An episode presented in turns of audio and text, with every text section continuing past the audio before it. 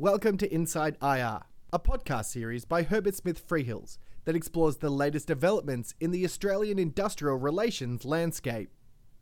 Hello and welcome to Inside IR, the Australian Industrial Relations podcast, the series that arms HR, IR, and legal professionals with the latest in industrial relations thinking. My name's Rowan Doyle, and I'm a partner in the Herbert Smith Freehills Industrial Relations team, and I'm very pleased to be joined today by Nick Ogilvie. Welcome, Nick. Thank you. Well, good to be back.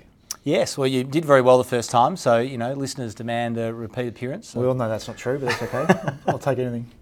Um, now, we briefly mentioned in our last episode, Nick, that 2023 is going to be a huge year for industrial relations, and that's already proving to be the case through the implementation of a range of reforms and more coming down the line. But I think what we're seeing this year that's perhaps different to previous years is industrial relations reform is, is very much on the agenda of boards and senior executive yeah. teams. We've spent most of our Decembers and Januaries briefing executive teams, CEOs, boards on the secure jobs, better pay reforms.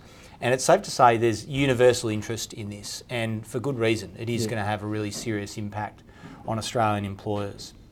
And unions are already showing that they're ready for these laws, they know about them, they're prepared for them. And we had a number of examples on the day of commencement of the Secure Jobs Better Pay Amending Act of unions already utilising some of the new powers that were available to them on day one. That's, That's not right. an exaggeration. So it's clear unions are investing in this, they're, they're prepared. Since then, we've heard anecdotally that unions are also investing in preparation for the multi enterprise bargaining regime, which will commence June 2023. And you might have seen the report by Ewin Hannan in The Australian on 30th of January this year, explaining the AMW's approach to that preparation and how they anticipate utilising these new laws to drive up terms and conditions across industries for similar work and for uh, building some greater efficiencies into the enterprise bargaining process. Did you see in that article that the AMW is quite clear that they've given it a go at different industries and see how it works, and if it works, if, then try things out as they go along. So they're learning as well as employers at the same time. Yeah, that's right. Now that I've got a link to that article on my LinkedIn page for those that are interested and want to have a look, and it's it's definitely worth checking out. But it's clear that unions are getting ready for this, and because of that, I mean employers need to be ready as well. And so we thought we'd spend this uh, episode seven of Inside IR focusing, Nico, on multi enterprise bargaining, the regime that will commence by no later than June of 2023 and some of the things that employers should start planning for. Why is this important? How will the new regime work? How might employers protect themselves from being drawn in to this new type of enterprise bargaining? What will employers do once they're in the regime? And what are some of the advantages and disadvantages of it? So, with that in mind, Nick, might kick off with you, yep. perhaps giving us a bit of an update on why all this is imp- why is this so important? What is the impact of the new multi-enterprise bargaining laws, and why should employers be concerned? I think it's a big deal, and it's mm. new. Um, it's new for employers and it's new for unions. But the main element of this reform is that it's possibly available in every workplace.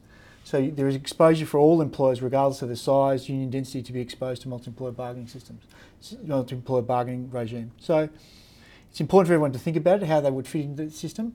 If you get dragged into multi-employer enterprise bargaining, then you got to think about what's the effect of that. Just not just good faith bargaining obligations, but uh, exposure to protected industrial action, exposure to protected, uh, protected industrial action, which is much broader, with multiple employers taking action at the same time, same time, and less control over the bargaining system as well. Um, the other the other elements of bargaining are still there. So the, the, the Section 240 considerations you know, and the other elements of the bargaining system which we exist in the past haven't gone anywhere, which is added this new regime where employers can be forced into a multi-enterprise bargaining system where previously they weren't used to that process. Yeah, and the, I mean the key point being that the new elements of this is that employers can be forced. Yeah. I mean that was only very limited capacity under the old laws to force employers to engage in multi-enterprise bargaining with other unrelated employers. And again, for the first time, protected industrial action will be ta- able to be taken in support of that bargaining. So they're really significant changes. And I think, I mean, in the briefing sessions we've been running for clients over the last couple of months, Nico, what struck me is for a lot of employers, the initial response to this, these reforms, the multi-enterprise bargaining regime, is that it's not relevant to them. Uh, I've often been told, look, yep great. Come and come and talk to us about secure jobs, better pay.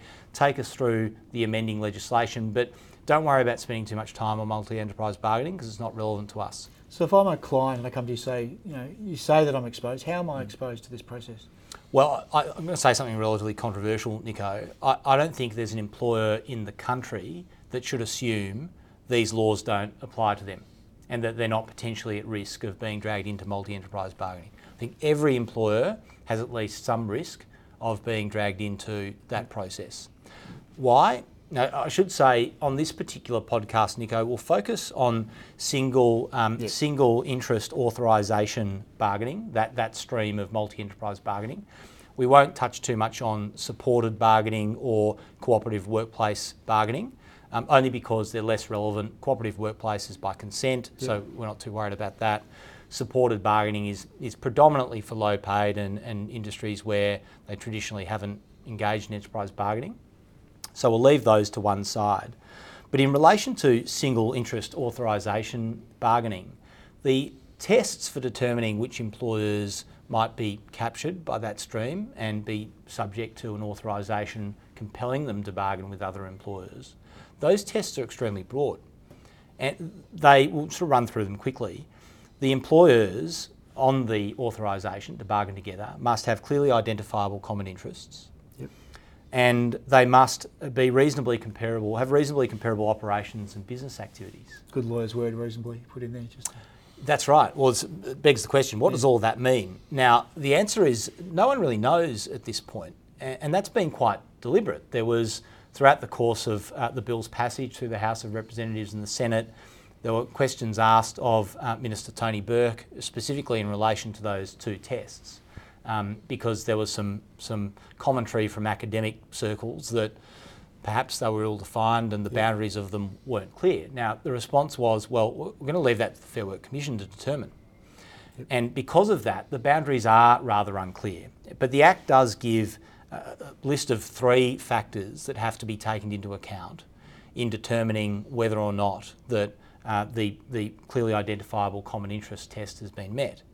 And in the context of single interest authorisations, those three factors are geographic location, nature of the enterprises, including the terms and conditions that apply within them, and the application of regulatory regimes. So if you just go on that list, it's not hard to think of an employer will have another employer in the same geographic location or another employer with similar terms and conditions nature of the enterprise, particularly a competitor and, and it's quite easy to fall into one of those buckets pretty quickly. Well, that, that's exactly my point, Nico, because I mean, you look at those factors and they're not sort of exhaustive. Uh, you could envisage, I mean, every employer is going to have another employer that's unrelated to them that might fit some of that criteria. Yep. You might have a labour hire provider or a contractor that's working at the same location, at the same site. Or you might have competitors in the same region engaged in similar work and perhaps on similar terms and conditions.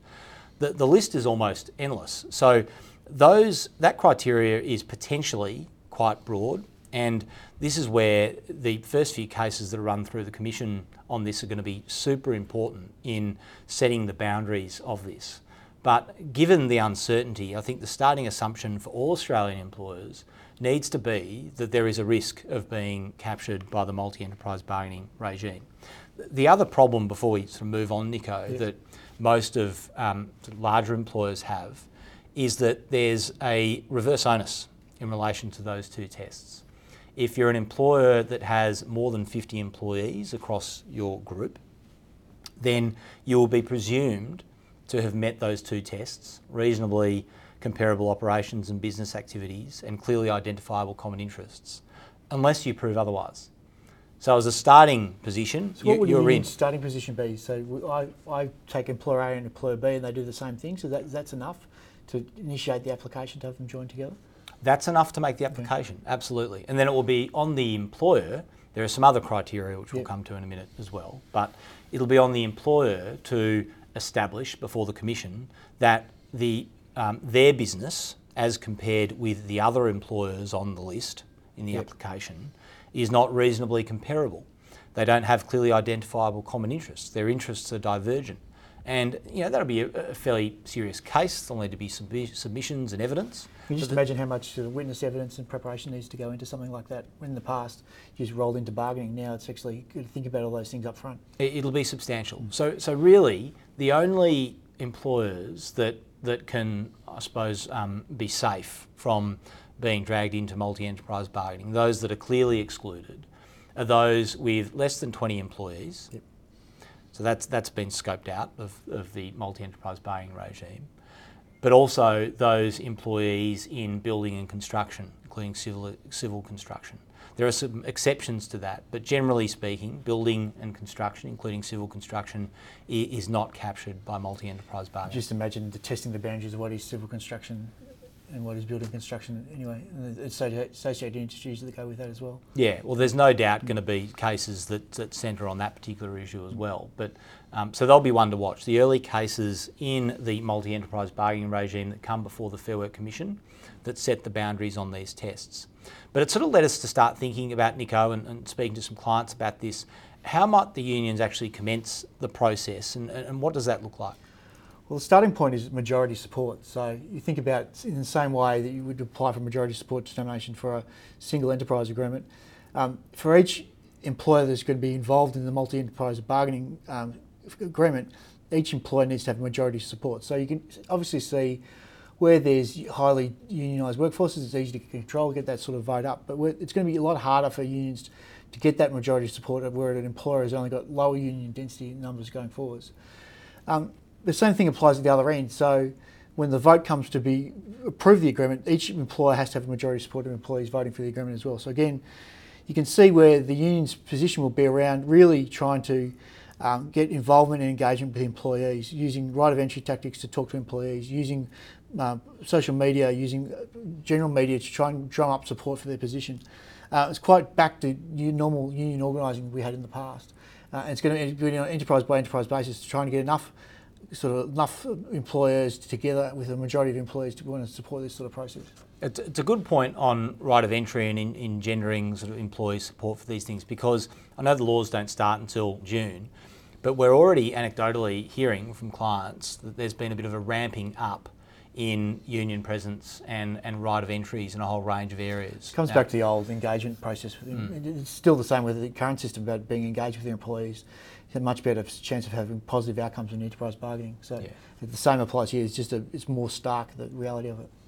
So we've been, in light of all of that, we've obviously been looking at what are the what are some of the opportunities for employers to reduce the complexity of, the, of all of this, and perhaps look at ways to prevent them from being drawn in to multi-enterprise bargaining regime, or at least reduce the risk of that.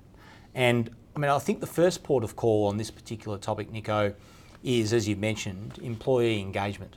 Yep. Because uh, really important prerequisite for the Fair Work Commission to make the authorisation that compels employers to bargain together is the majority support is required in relation to each employer.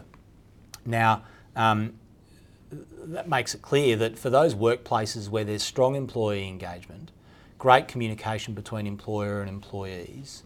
Uh, they feel like they've got someone to actually speak to, to flag their concerns, and someone that's listening and actually responding to them. We know through experience that it's less likely that those employees are going to sign the petition when it's put yep. in front of them, and they'll they won't see as, as great a potential benefit in engaging in the multi-enterprise bargaining process. Having said that, it's not much to lose if I'm an employee and someone comes with a petition and says, I'm going to bring you better terms and conditions, I'll sign it and say yes. So it's difficult to get over that hurdle. Yeah, look, that's quite right, Nico. But I think this this is a bit different to the old majority support determination petitions that we're a bit more used to. This one is about engaging in multi-enterprise bargaining, not not bargaining per se. Yep. So really, I mean, employees will be signing a petition Uh, declaring their support to engage in multi-enterprise bargaining. And potentially multi-enterprise protected industrial action. That's right. Yep. Now that's instead of potentially nothing, but also instead of single enterprise bargaining at the enterprise. So really, there's some opportunity there for employers if they're already engaging in single enterprise bargaining, engaging constructively, listening to the claims being put to them by the workforce, and that process is working just seems to me as a matter of logic that even on the employee side, there's not a great deal of benefit then in being drawn into the multi-enterprise process. So is it, is it as simple as get a single enterprise agreement up now before the provisions come in? Is that is that a way around this process? Well, that's the next point. So, I mean, the first point was really about making sure you have an engaged workforce, and look, at maybe you get lucky and uh, the unions aren't able to prove majority support for multi-enterprise bargaining. The the easier solution, uh, perhaps not easier, but certainly the, the safer bet, is to make sure you've got an in-term agreement Yep. because that is a hard barrier to multi-enterprise bargaining. If you have an in-term enterprise agreement covering the relevant employees, then you can't be included on the Fair Work Commission authorisation of that process. Now, because of that, we're increasingly going to see employers starting bargaining earlier Yep, prior to expiry. We, we are. We're, we're seeing that already.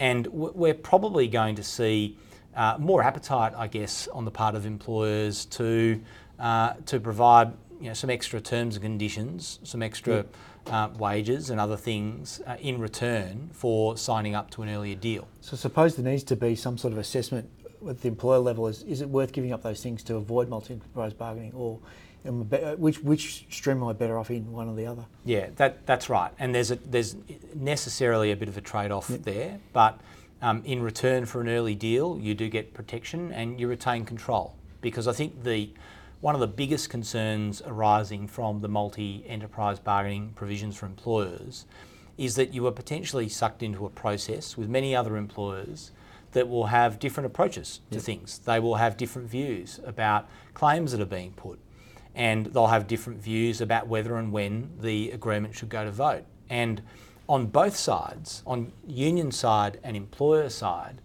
the way the laws work, there's capacity for any one entity to hold the whole process to ransom. That was my initial reaction when I saw mm. the draft legislation come out. I said, how could it possibly be more efficient having more parties involved in the bargaining process? Like, it, just thinking about it as a concept, it's not, it's not going to be straightforward because you've got multiple people, with, as you said, with different agendas and different priorities. Yeah, a- and that's why, looking at this from the union's perspective, it's not all upside either, the new multi enterprise bargaining regime. There will be some unions in relation to some workplaces that would prefer to retain control over that process and, um, and run the usual single enterprise uh, bargaining process that they lead. Now, And that's if- what they're comfortable with. That's what they've done in the past. So That's, that's what they're they used know, to. yeah. That's right. So there will be a lot of unions in many cases that, that that's their starting point. The, the current system's working, we'll stick with it, it gives me control. Now, if they instead apply for a single interest authorisation and kick off the multi enterprise bargaining process, depending on how they uh, describe the scope of coverage, if it potentially brings in other union eligibility, you'll have other unions involved in that process as well, and not necessarily just the local officials and operators they're used to dealing with at their single enterprise negotiation, but it will bring in a whole range of other people. Now, that's where the process starts to become a bit more complicated, and that's not necessarily a benefit even on the union side. So, the point being that it's not all upside for unions either, but there is opportunity in employers looking at trying to do earlier deals. And I know doing a new deal before the old one expires is kind of the holy grail. If that's not possible, then at least securing written agreement from the relevant union to renegotiating your existing EA. Because that's also enough. That's another hard barrier Yep. that protects you from being drawn into this process. But all of that, of course, requires employees to ultimately vote up agreements. It uh, alternatively requires the union to be comfortable continuing with the usual single enterprise bargaining process. Now, all of that's somewhat outside of employers' control. Um, and so, because of that, um, there, we might need to look at sort of other options in the event that we're dragged into the process, Nico. suppose that, that's right. So, what is if you are dragged in and you can't avoid it? What is it that you can do? I think the first thing is really investing in a protected industrial action strategy and a mitigation strategy. How are you going to deal with protected industrial action across multiple employers within your own organisation? What is it you can put in place? There are some steps you can take. There might be other things you can't do, but really have a proper think about it right at the start. Because if the process drags on, you've got less control as you would normally about having stopping industrial action this is this is a process that involves other parties. So what can you do to look after your own business and employers going forwards?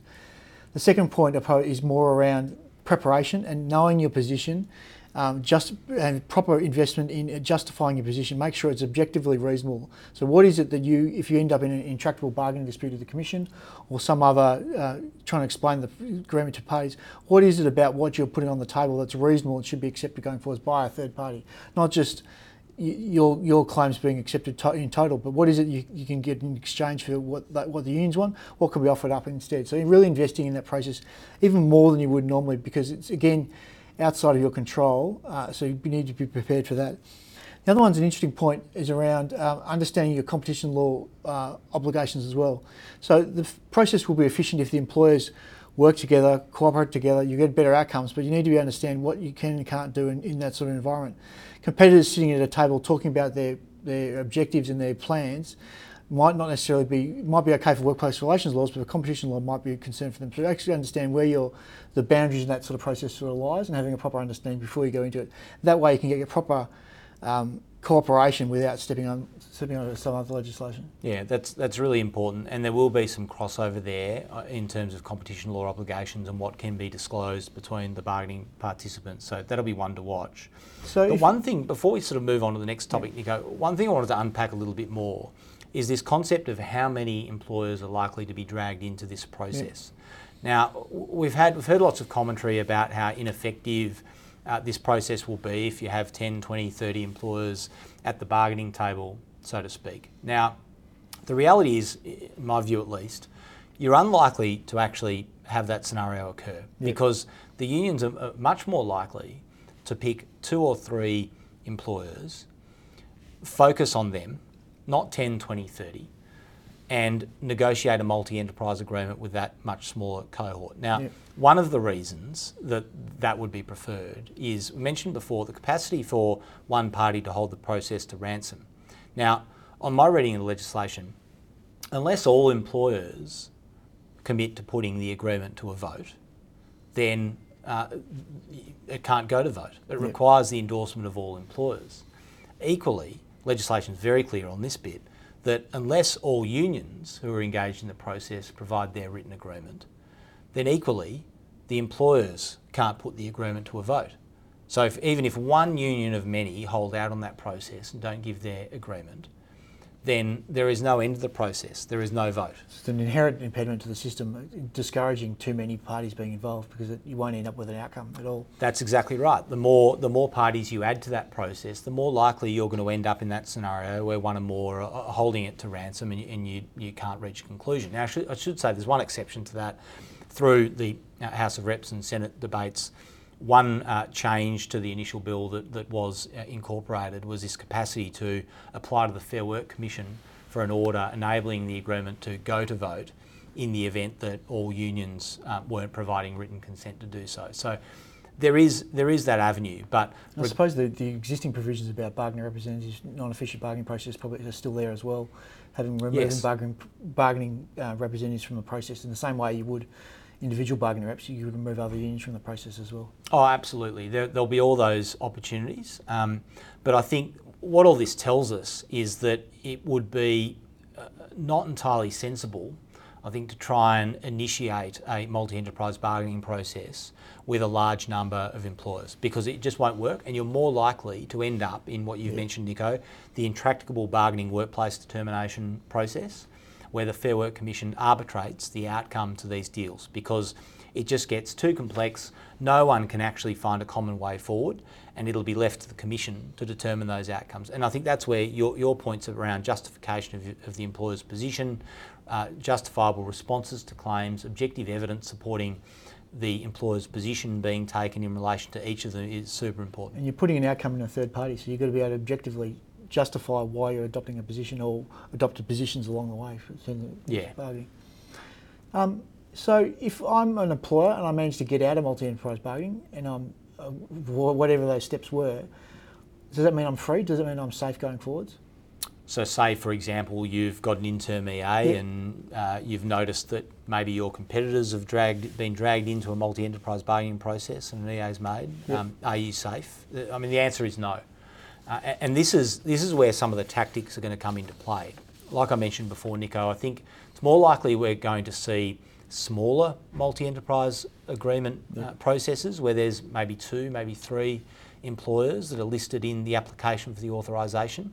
Because once that EA is made, the union can, after the making of the agreement, apply to rope in additional employers. That's an old concept, roping in. Roping into awards has been around for a while, but That's not, right. not in terms of bargaining. Yeah, but a similar concept. Yeah. Uh, there's the capacity to apply post the bargaining process to rope in. Now, uh, uh, pretty much the same tests apply. You, you still can only apply to rope in employers that meet the clearly identifiable common interest test, reasonably comparable businesses, it requires majority supportive employees, etc. So all the same tests apply. But there's a great deal of benefit to the unions in doing that because you're not dragging in more employers into the actual bargaining process. You're actually eh, not giving them a say even on the terms and conditions of the deal. They're either roped in or they're not. So I think that that's an even greater risk to employers than being Yeah. roped into the multi-enterprise bargaining process itself. It's a much greater risk to be roped in afterwards, where if you're roped in, you've actually got no Yeah. say on the content. You're stuck with the content that was agreed by the competitors. You are, A- and and that's why. So continuing to make um, enterprise agreement deals prior to the expiry of the old and maintaining an in-term agreement, that's all well and good, but it could be only a short-term fix for this because eventually the next agreement you've made expires and then that one will expire. You'll do another one, and so you'll forever be in this cycle trying to chase uh, maintenance of your in-term agreements. And it's uh, not difficult to envisage that one day uh, it will expire, you won't be able to get a new, d- new deal up, and you might be the subject of one of these roping in applications. And at a really basic level, you can see that even similar businesses with the same sort of operations tend to have different terms and conditions of employment that apply, things that are specific to the way they operate. You end up being encumbered with someone else's deal that was done and trying to apply it to your workforce going forwards, which may or may not work for your business. That's right. Yep. And it also then raises the question if, if you accept the fact that it's going to be far more beneficial for unions to look at smaller multi enterprise deals, then there's a question there as to which employers they will focus on. Which employers of the group of employers in a geographical location or uh, in a particular type of enterprise or subject to a particular regulatory regime, of that broader list of employers, which ones are they going to focus on and choose to add to their application for the authorisation? Which ones are they going to drag into the bargaining process? And which ones will they leave to later and rope them in after the event? Now, that's that's a really important decision, I think, on the part of the unions, and you could perhaps foresee them uh, trying to bargain with those that they might perceive to be more willing participants in the multi-enterprise bargaining process perhaps those with more favourable terms and conditions that have less to lose through the process or Well, that's right. They can even up the market by agreeing to more favourable terms and conditions, knowing that there'll be some arrangement with the union going forwards that the unions will drag in their competitors, so that they might be ahead at the start, but once the roping in process goes through, everyone's on the same level playing field. So which touches on a question that we've been asked Yeah. quite frequently already and that is is there some upside in these multi-enterprise bargaining laws for those employers that are already paying top of market what do you, what do you think about that Nico I think that's right. There is to a degree because you are protected because you're not seen as the the, the target or the, the, the, the opportunity to improve terms and conditions of employment because you're already at that level. However, having said that, you can imagine that it's even if you are at the top level, there's always scope to push up higher, to provide to be, have better terms and conditions sought against you. Uh, and as, as I said earlier, there is a there's a real risk that um, unions will target a specific employer, paying at that high level, and then seek to rope in other employers into that into that level of terms and conditions going forwards. Yeah. Now, that's a really good point. Something to think about. Uh, personally, I don't see much upside in, in the process. Um, rather, what's obvious is that I think unions will have a lot more leverage than compared to what they're used to in the single enterprise bargaining regime. I mean, the, the pure fact that they've got the capacity to, I think, force employers into this process, the process is plainly going to be more complicated. Yeah. It will be harder to reach deals. Employers will be subject to um, more intense protected industrial action because it, it could be carried across multiple other employers that also has an impact on your operations. So, for example, supply chains Yep. or, or subsectors or industries. And so, you know, there's there- there's real downside in that. And I think what we'll see more likely is employers starting to recognise that downside and being incentivised to offer even more favourable conditions in the single enterprise space to avoid this whole process. And you've got these the spectre of for another podcast, but the spectre of same job, same pay coming into the end of the year, sitting overlaying that whole process as well. So Well, that's the funny thing because I I think if the unions use the full force of these laws um, and you know um, actually rely on some of the advantages that they present, then I don't think you need same job, same pay.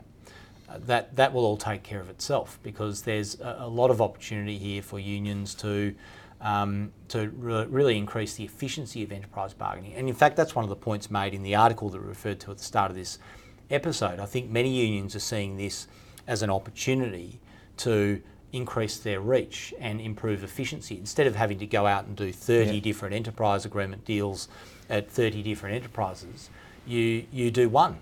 And you do it with two or three employers and then apply to rope in the other 28 after the event.